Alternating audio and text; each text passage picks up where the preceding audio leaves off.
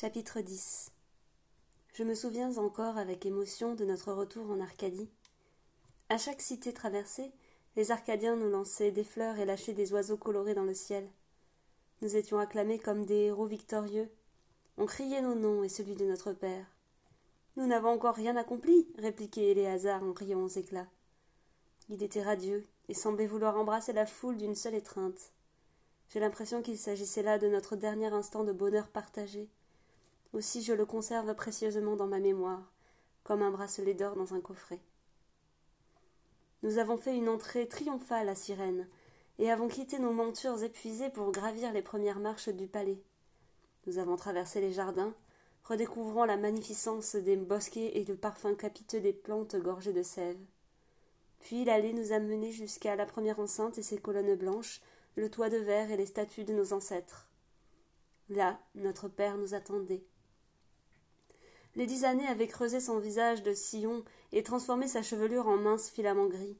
Son teint cireux et sa silhouette amaigrie nous alarma, mais il sourit et s'empressa de nous encercler de ses bras tremblants. Son pouvoir apaisa nos craintes et ramena la joie dans nos cœurs. Nous nous en délectâmes longuement. Je m'acclimatai plus rapidement qu'Éléazar à la vie arcadienne. Mon frère se languissait dans une étrange oisiveté, si bien que je le crus atteint de la même mélancolie qui habitait notre mère autrefois. Mais son mal était tout autre, car il ne pensait qu'à Amélia, pour qui il nourrissait une affection bien plus profonde que la fraternité que j'entretenais avec Néro. Je laissai donc mon frère à ses soupirs et me rapprochai de notre père. Je brûlais d'apprendre près de lui tout ce qui ferait de moi une reine. Mais je découvris bientôt que le conseil siégeait sans lui et se contentait de soumettre les documents à ratifier. Père préférait les jardins aux salles solennelles. Il affectionnait particulièrement un endroit isolé où la nature se faisait plus sauvage. Les arbres empêchaient presque le soleil de filtrer jusqu'à lui, et la petite cabane située en face du banc qu'il occupait était recouverte de lianes sombres et luisantes. L'air y était saturé par le parfum des fleurs et le chant des oiseaux. Je venais souvent me blottir près de lui, espérant glaner un grain de sagesse.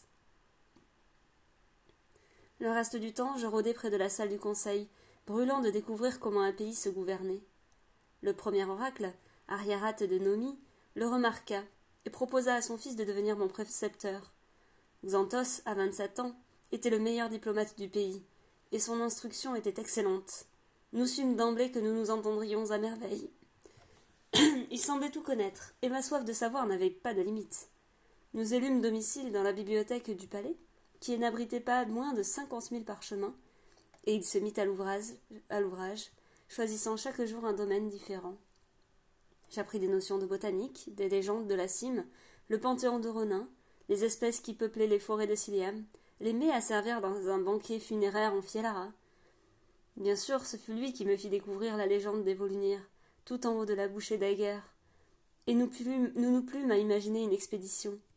Moi qui n'avais jamais vu la neige ni senti sa délicieuse morsure, je rêvais à ces immensités nues et splendides. Pour mon dix-huitième anniversaire, père m'offrit le château de notre mère en Étolie. Il me confia la gouvernance de la province. Par souci d'équité, il proposa à Éléazar le port de l'aurore, mais ce dernier refusa avec un sourire de défi. Il rêvait d'un bien plus grand domaine à gouverner. Peu à peu, les années avaient creusé une distance entre mon frère et moi. Nous avions tous deux la ferme intention de prendre les rênes du pouvoir à la mort de notre père. Notre révélation n'était toujours pas arrivée, ce qui augmentait notre trouble et celui des conseillers. Ceux qui avaient supplié Circaon de se remarier revenaient à la charge, lui présentant des empates de plus en plus jeunes, jusqu'à ce qu'il entre dans une telle colère qu'il dut s'aliter pendant un mois entier. J'avais envisagé mille plans et mille solutions depuis mon plus jeune âge. Si l'empathie se révélait chez nous deux, je voulais mettre toutes les chances de mon côté pour convaincre les Arcadiens de se livrer à, mes mains savantes. Et les hasards, quant à lui, parcouraient inlassablement le pays et s'arrêtait dans chaque hameau, participant à toutes les cérémonies louant l'éther, le dieu des empates. Il prit l'habitude d'orner son front ou ses bras de rubans noirs et d'embrasser la foule comme le faisait notre père. Je trouvais ce stratagème grossier et espérais que la lumineuse, la déesse des oracles, punirait cet affront. Mais rien de tel n'advint. À dix-neuf ans, je devins superstitieuse. Et si le don ne se révélait en aucun de nous? Je pris l'habitude, à chaque nouvelle lune, d'enterrer dans les jardins une offrande et de faire un seul et même vœu. Je choisissais un endroit différent tous les mois, si bien que les jardiniers crurent que les taupes s'étaient mis en tête de dévaster leurs belles pelouses. J'attirais aussi les chats dans mes appartements car ils portaient bonheur.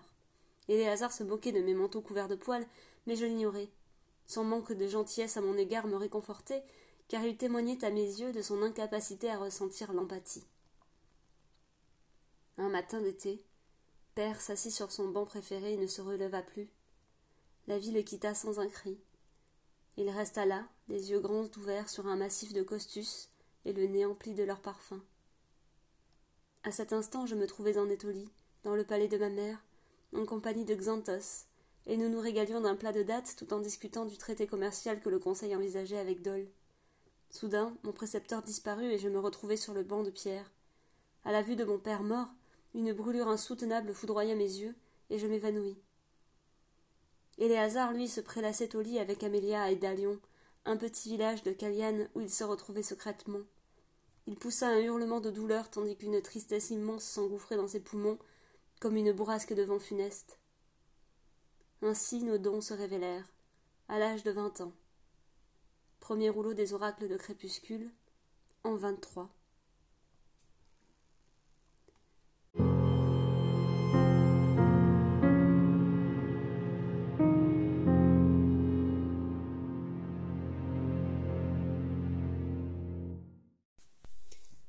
Elinor jetait fréquemment un regard inquiet au ciel où les nuages gris s'alourdissaient. Ils venaient d'émerger d'une nouvelle forêt, et leur horizon s'était soudainement élargi, dévoilant le ciel menaçant et la route qui saignait la montagne de son tracé sinueux. Elle avait considérablement souffert de l'orage précédent, et ses courbes s'effritaient parfois dans le vide. Le lac de Lunel, loin en contrebas, ressemblait à une flaque grise nichée entre deux monticules verdoyants. On avait peine à imaginer la déesse lune s'y mirant comme dans le conte, parant l'eau d'éclats d'argent.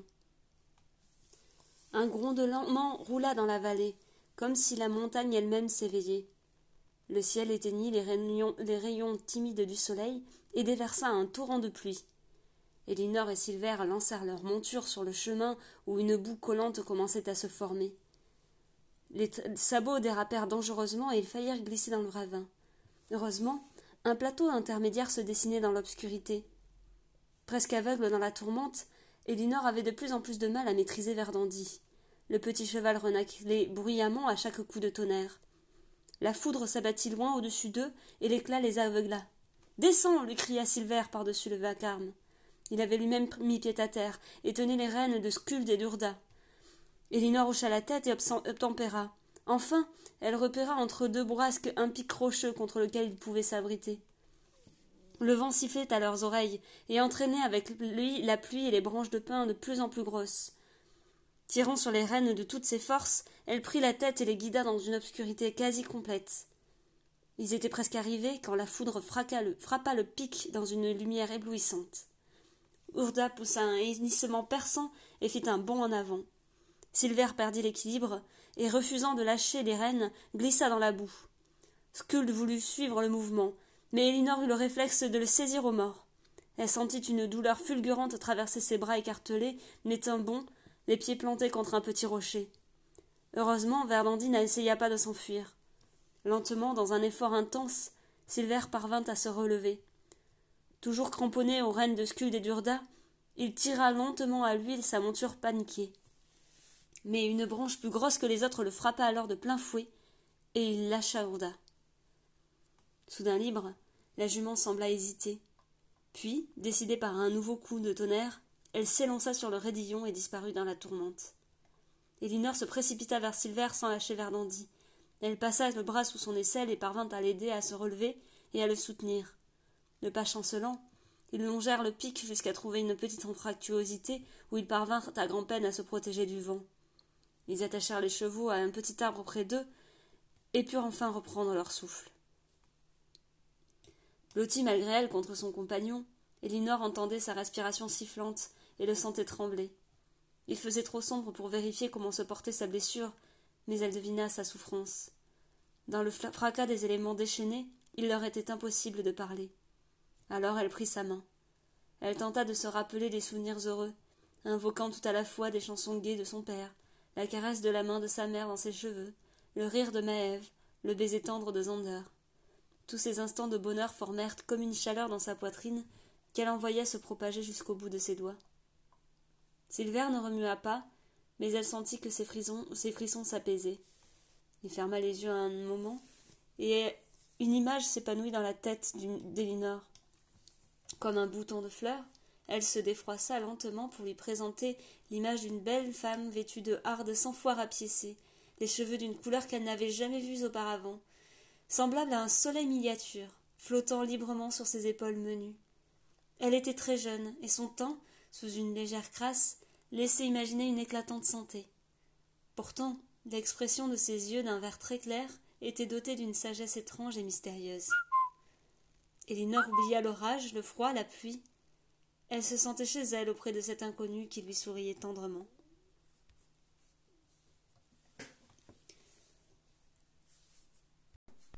Pourtant, l'expression de ses yeux d'un vert très clair était dotée d'une sagesse étrange et mystérieuse. Elinor oublia l'orage, le froid, la pluie. Elle se sentait chez elle auprès de cet inconnu qui lui souriait tendrement.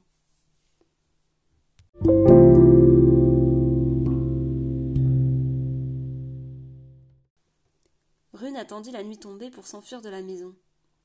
Asta, avec qui elle partageait son lit, avait fini par s'endormir, sa petite frimousse toute collante de larmes et de morve. Mais Rune avait lutté contre le sommeil, repoussant exprès la couverture pour laisser le froid griffer son corps. Puis, lorsque les lamentations chuchotées de ses parents s'étaient changées en ronflements, elle s'était levée tout doucement, avait enfilé une pèlerine sur sa chemise et avait entr'ouvert la croisée pour se glisser au dehors. Elle regretta presque aussitôt sa folie. La chambre n'était pas bien chaude, mais une fois dehors, il lui sembla que son sang allait se figer dans ses veines. On la découvrirait au matin, raide comme une statue, le teint bleu et les cheveux durs comme pierre. Elle se hâta dans le chemin désert, un petit ballot serré dans ses bras. Papa avait dit que personne n'avait voulu accueillir le garçon chez lui. Les mauvaises nouvelles qu'il apportait avaient semé la désolation dans le village, mais personne ne jugeait bon de lui dire ce qu'il se passait. Pourtant c'était bien Rune qu'il avait aperçue la première en revenant des champs. Elle s'était bien vite cachée pour l'observer, le cœur battant. C'était un jeune homme comme elle n'en avait jamais vu, sûrement riche car il allait à cheval. Son expression était si rêveuse qu'elle le crut perdu et faillit l'interpeller. Mais sa timidité l'en avait dissuadée, du moins à cet instant. Avant de se coucher, elle s'était très soigneusement peigné les cheveux. À douze ans, on la complimentait déjà comme une dame, et sa mère s'imaginait la marier bientôt au fils du gouverneur, qui avait le triple de son âge et une bouche édentée. Mérune rêvait d'ailleurs de l'été prochain où elle pourrait enfin aller danser à la butte au lac avec les autres jeunes gens pour le solstice. Elle s'était toujours imaginé quitter Pic aux oiseaux, ce hameau minuscule et haut perché sur la montagne du Levant. Elle épouserait un marchand ou un éleveur de haute colline et vivrait dans une demeure en pierre qui disposerait de plus de deux pièces. Un faible renaclement la ramena au présent. Le cheval, attaché à un pin, l'observait de ses beaux yeux luisants. Rune distingua près de lui une forme recroquevillée. Lissant sa pèlerine, elle s'approcha timidement. Messire, je suis venue vous faire présent de quelques victuailles et d'une couverture.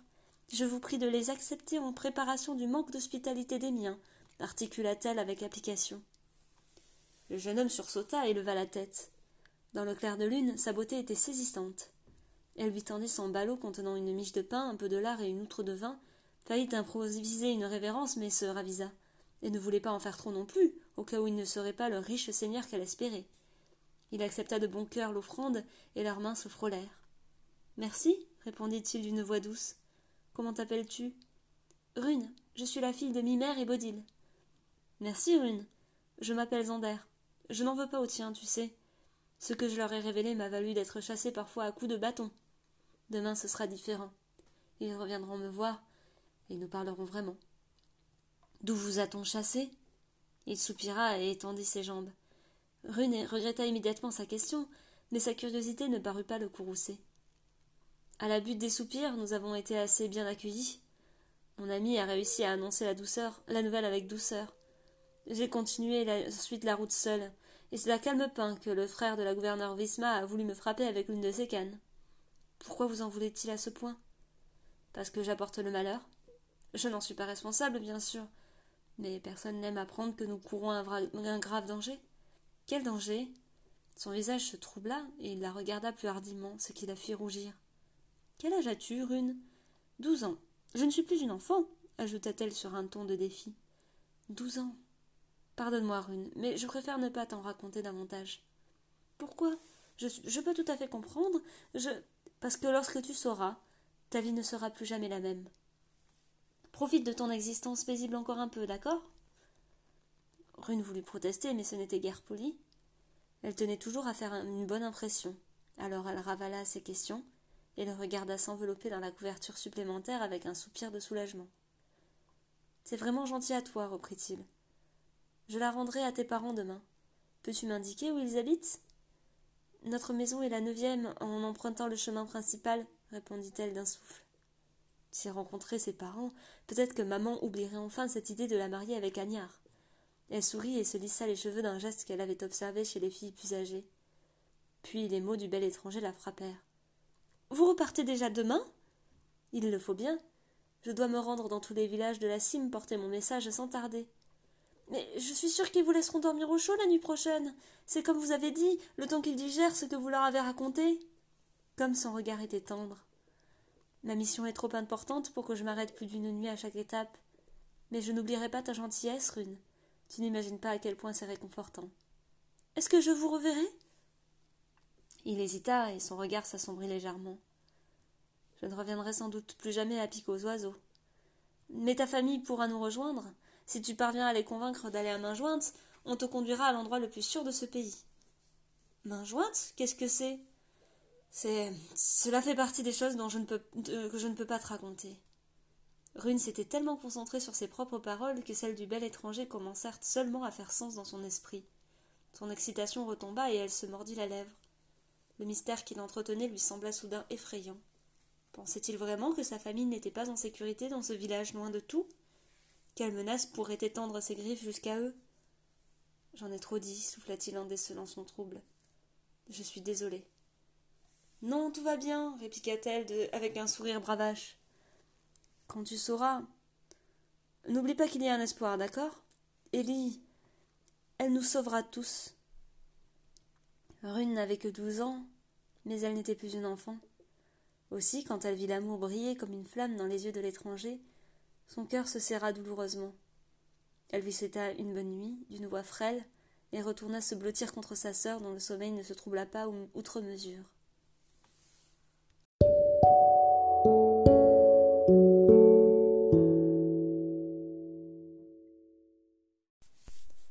Cette fois, la tempête ne se calma qu'au milieu de la nuit. Le vent ralentit légèrement, mais l'eau ruisselait inlassablement, transperçant ses vêtements de milliers d'aiguilles. Silver s'enfonça dans un sommeil agité. La pensée de sa mère réchauffait son corps transi et douloureux, et il rêva du pays brûlé, du village délimité par la double rangée de pics et des hurlements des bêtes sauvages. Il tressaillait souvent et reprenait conscience près d'Elinor que l'orage ne semblait pas affecté. Quand le crépitement de la pluie cessa enfin, il sombra plus profondément encore. Il n'émergea du néant qu'au matin, sentant confusément qu'Elinor se levait. Aussitôt une douleur sourde s'empara de son crâne. Son front était brûlant, son corps contusionné. Il s'avança sur les genoux dans la lumière grise de l'aube et regarda au dehors. Elinor, la chevelure plus hirsute que jamais, vérifiait que Skuld et Verdandi étaient toujours solidement attachés et récupérait le sac de provisions. Lorsqu'elle se retourna vers lui, son, visage pâlit sous la crasse. Oh non, murmura-t-elle. Baissant les yeux, il s'aperçut que sa chemise n'était pas seulement imbibée de pluie. Ça va, croissa-t-il en pensant exactement l'inverse. Je vais faire chauffer de l'eau, puis on nettoiera ta blessure, d'accord? Elle le força à rester allongé pendant qu'elle furetait à la recherche de bois sec. Le feu mit longtemps à démarrer et dégagea une épaisse fumée, mais ils s'en fichaient. Ils mangèrent ce qu'ils trouvèrent dans leur sacoche, puis Elinor l'aida à ôter sa chemise pour laver l'entaille. Il risqua un œil vers le bas et se sentit défaillir. La moitié des poings avait cédé lorsqu'il avait tenté de retenir les chevaux. À cette pensée, il tressaillit. Urda, plus tard, répliqua Elinor. Je dois te recoudre. Tu es sûr que ça va aller? Tu as une mine affreuse. Il secoua la tête et un vertige l'étourdit. Je vais bien. Fais ce que tu as à faire. Elle se détourna, hésita, et plongea son visage entre ses mains. Qu'y a-t-il? Le fil et les aiguilles étaient dans ses sacoches. Et elles sont restées avec Ourda, acheva-t-il amèrement. Tu crois que tu peux? Je vais essayer. Elinor inspira profondément et ferma les yeux. Elle resta immobile un long moment, puis un sourire cueillit le coin de sa bouche. Je la vois, exulta-t-elle. Cette froussarde est remontée jusqu'à la forêt. Tu n'auras qu'à rester ici le temps que je la retrouve, d'accord? Silver fit la moue, mais son corps semblait peser beaucoup plus lourd que d'habitude. Puis Elinor laissa échapper un cri de douleur. En danger Il galope À toute vitesse Les soldats Ils ont réussi à suivre notre piste. Nous n'avons plus beaucoup d'avance sur eux. Peut-être un jour, mais pas davantage. Il faut continuer, soupira-t-il en se levant avec une grimace. Et Urda Nous devons partir tout de suite. Remonter nous ferait perdre une bonne demi-journée. On ne peut pas se le permettre. Et ta blessure Elle attendra. Silver, tu n'es pas en état, protesta-t-elle. Je préfère être mal en point plutôt que mort. Il trouva quelques vêtements secs et les enfila en essayant de faire le moins de mouvements possible, puis il grimpa sur Skuld. La douleur lui coupa le souffle, et il s'efforça de n'en rien laisser paraître. Vaincu, Elinor renoua à la hâte les pactages et les jeta sur la croupe de leurs deux montures. Un instant plus tard, il ne restait de leur passage qu'un petit tas de cendres chaudes.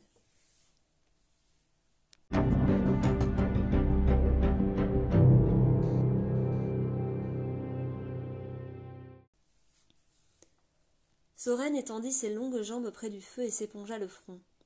Il jeta un coup d'œil à Rana et devina qu'elle partageait son soulagement de pouvoir se reposer enfin. Ils avaient perdu une journée en passant par Rito, où personne n'avait vu les étrangers. Kenan leur avait alors imposé une cadence infernale pour arriver à faire dû avant la nuit. Ce dernier s'encadra justement dans l'embrasure de la porte, le visage marqué par la poussière du chemin, et se débarrassa de ses bottes en secouant les pieds comme un enfant. Les chevaux profiteraient ce soir d'une belle ration de foin en récompense de leur endurance. Leur hôte, le gouverneur Périg, se précipita pour le débarrasser de sa cape. Sous ses dehors serviles, Soren le sentait méfiant. Après tout, leur compagnie avait de quoi l'étonner. En dehors des messagers et des troupes en exercice, il était rare de croiser des soldats en si petit nombre. L'un d'entre vous souhaite-t-il prendre un bain? demanda le petit homme chauve en revenant. Nous avons fait chauffer de l'eau. Volontiers, répondit Soren en lui souriant amicalement. Ses deux autres compagnons ne semblaient pas encore prêts à quitter leur siège près de la cheminée. Il suivit l'aîné de Périg jusqu'au bain désert et saturé de vapeur. Le garçon lui désigna un pain de savon, puis s'éclipsa. Soren se déshabilla rapidement et entra dans l'eau avec un grognement de plaisir. Il n'avait pas pu s'immerger ainsi depuis son engagement dans l'armée. Les soldats se lavaient tous les matins en s'aspergeant avec une cruche d'eau froide, hiver comme été. L'eau chaude enveloppa son corps massif, et il posa la tête contre le rebord en fermant les yeux, se rappelant avec délice le temps où il barbotait dans la belle baignoire à pied de griffon de ses parents. Des voix d'enfants éclatèrent soudain dans le couloir, bruyantes et coléreuses. Non, c'est moi qui fais la voix d'or. Mais tu sais même pas chanter. Et alors, toi t'es un garçon. On s'en fiche, on n'a qu'à dire que la voix d'or c'est un garçon. Mais c'est pas comme ça dans l'histoire. Allez, tu fais le père et Serwin fait le méchant seigneur. C'est toujours toi qui décides. Moi, je joue pas si je fais pas la voix d'or. Soren sourit. Il n'avait pas de frère ni de sœur, mais Haute Colline regorgeait d'enfants de son âge, et il se rappelait leurs guerres et leurs alliances secrètes, les clans au nom de bêtes sauvages qu'ils formaient et qui pouvaient influencer les tractations jusque dans l'âge adulte. Avant de profiter d'une formidable poussée de croissance à l'adolescence, il était plutôt chétif. On l'avait accepté à contre-cœur parce que sa famille était riche mais il avait gagné sa place en élaborant des stratégies infaillibles pour remporter les batailles contre les autres factions. Il avait même choisi le nom d'ours pour son cheval par pure nostalgie. Derrière la porte, la petite fille autoritaire finit par céder. Soren les écoutait distraitement tout en se savonnant. La voix d'or. Ce nom lui évoquait les contes des veillées d'hiver. Soudain, il suspendit son geste. Cet air qu'il chantait, il l'avait déjà entendu. Il sortit de l'eau à regret et enfila ses vêtements propres avant de passer la tête dans le couloir. Cette chanson, où l'avez-vous apprise? C'est un art répandu par ici. Tout le monde la connaît Et l'histoire avec la voix d'or? L'homme blond l'a raconté à la veillée, s'écria le plus jeune garçon, celui qui chantait. Essayant de, masquer son excitation, Soren remercia l'enfant et rejoignit la pièce principale où le souper allait être servi. Il se planta devant Périg et lui lança un regard pénétrant tout en lui demandant Le conteur qui est venu ici récemment, d'où venait-il? Périg n'était pas doué pour dissimuler ses sentiments. Sa mâchoire inférieure s'affaissa et il détourna les yeux. Le. le conteur? Celui qui vous a raconté l'histoire de la voix d'or. Ah Eh bien. Il vient de Runangarde Tu en es sûr? C'est ce qu'il prétend, en tout cas. Il a porté des nouvelles de la capitale. Et a-t-il dit où ils se rendaient ensuite Bien non, mais j'imagine qu'ils vont continuer leur route à travers le pays. Ils vont? Combien étaient-ils? Dans son dos, il entendit les fauteuils grincer. Rana et Kenan s'approchèrent tels des fauves autour de leur proie. Ils étaient deux. Pas trois, insista Kenan. L'un d'eux était-il blessé? Je je ne pense pas, non, ils avaient l'air bien portants. Décrivez-moi, et donne-moi leur nom. Le garçon était très grand, plutôt maigre, blond et pâle, les yeux clairs. Ce n'est pas très courant comme physique par ici, fit remarquer Rana. Sa compagne est du coin, ça je peux vous le garantir. C'est la fille d'un vieil ami à moi, un conteur qui passe tous les ans. Elle est grande aussi, mais brune, une vraie tignasse. Et puis le teint un peu foncé comme le nôtre, les yeux noirs. Pourrait-elle venir de la cime? Oh non, pas du tout. Elle n'a pas cet accent de là-bas, un peu rude, enfin, un peu comme le vôtre, quoi. Elle, parle comme une belle dame de la cité. Et leur nom? Elle, euh, c'est Elinor, et lui, voyons. Euh, Céliane, Céliane. Euh, pardonnez-moi, ma mémoire n'est pas bien bonne. Soren le toisa de toute sa hauteur, scrutant son visage attentivement. Il n'y avait aucune trace de rouerie, simplement une vague peur qui le poussait à baisser les yeux et à tripoter nerveusement sa manche. Personne n'aimait à être interrogé par un soldat. S'il décidait de l'emmener à Lunel et de le soumettre à la question, nul ne s'y opposerait. Mais Soren savait que la confiance déliait bien plus facilement les langues. Il recula d'un pas et sourit franchement au petit homme dégarni. Bien, je te remercie pour ta franchise. Tes amis n'ont rien à craindre, car il est évident qu'ils ne sont pas ceux que nous recherchons. Attends, protesta Rienan, mais il s'interrompit brusquement. La maison sent rudement bon, Cléronarana. Qu'y a-t-il pour le souper? Nous, euh, du ragoût de chevreuil, madame. Je t'en prie, appelle-moi Rana, gloussa-t-elle. Le gouverneur se détendit légèrement, et les rides de son front s'estompèrent. Il sourit faiblement et s'inclina avant de disparaître dans la pièce voisine, d'où s'échappait le fumet prometteur. T'as les coudes vachement pointus, espèce de garce, grommela Kenan. Ça t'apprendra à tenir ta langue. T'as pas compris que Soren essayait de l'amadouer? Bien sûr que si, c'est bon. Alors, qu'est-ce que tu en penses, mon gars?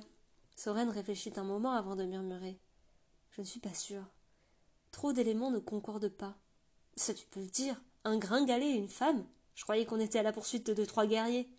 Si la femme est de la même trempe que moi, elle vaudrait bien deux hommes, c'est sûr. Ferme-la, Rana. Je ne sais pas, murmura Soren. J'avais l'impression que tout se tenait, mais maintenant je ne suis plus sûre de rien. On ferait mieux de tendre l'oreille ce soir au cas où il laisserait échapper d'autres indices. Tendre l'oreille et la boucler, hein, Kenan? Étonnamment, le colosse l'ignora superbement. Comment t'as su pour les compteurs Les enfants en parlaient. Oui, c'est ça, s'écria-t-il en se redressant.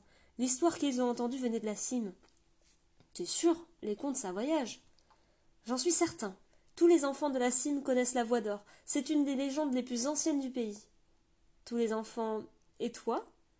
La remarque de Rana le fit rougir. Dans son excitation, il avait parlé trop vite. On lui avait pourtant interdit de révéler ce secret, même à ses frères d'armes. Cette fois, il choisit ses mots avec prudence. Je suis originaire de la cime, avoua-t-il. Je croyais que les soldats étaient toujours enrôlés dans une autre contrée que celle de leur naissance. Ça permet de contrôler la population. C'était pas mon cas, intervint Kenan.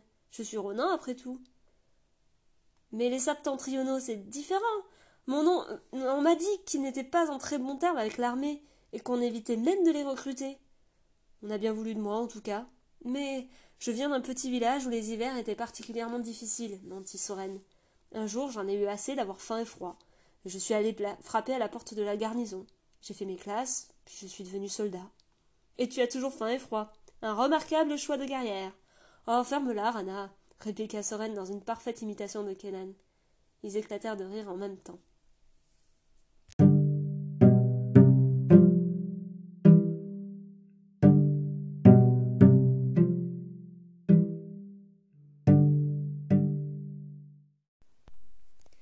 Lorsque les toits gris de Lunel percèrent l'épais brouillard, Elinor respira plus librement. Puisqu'il n'est plus nécessaire de vendre Skuld, nous devrions attendre la nuit et emprunter le chemin clandestin à travers la forêt. On longera la cité puis la garnison. Les soldats devront certainement s'arrêter à la forteresse, ce qui leur fera perdre un peu de temps. Nous pouvons leur échapper si nous passons Lunel ce soir. Il y a un abri pour voyageurs un peu plus loin. Ensuite, Dol n'est qu'à une journée et demie de chevauchée. Silver ne répondit pas. Elle se retourna juste à temps pour le voir glisser lentement et s'effondrer sur le bas-côté.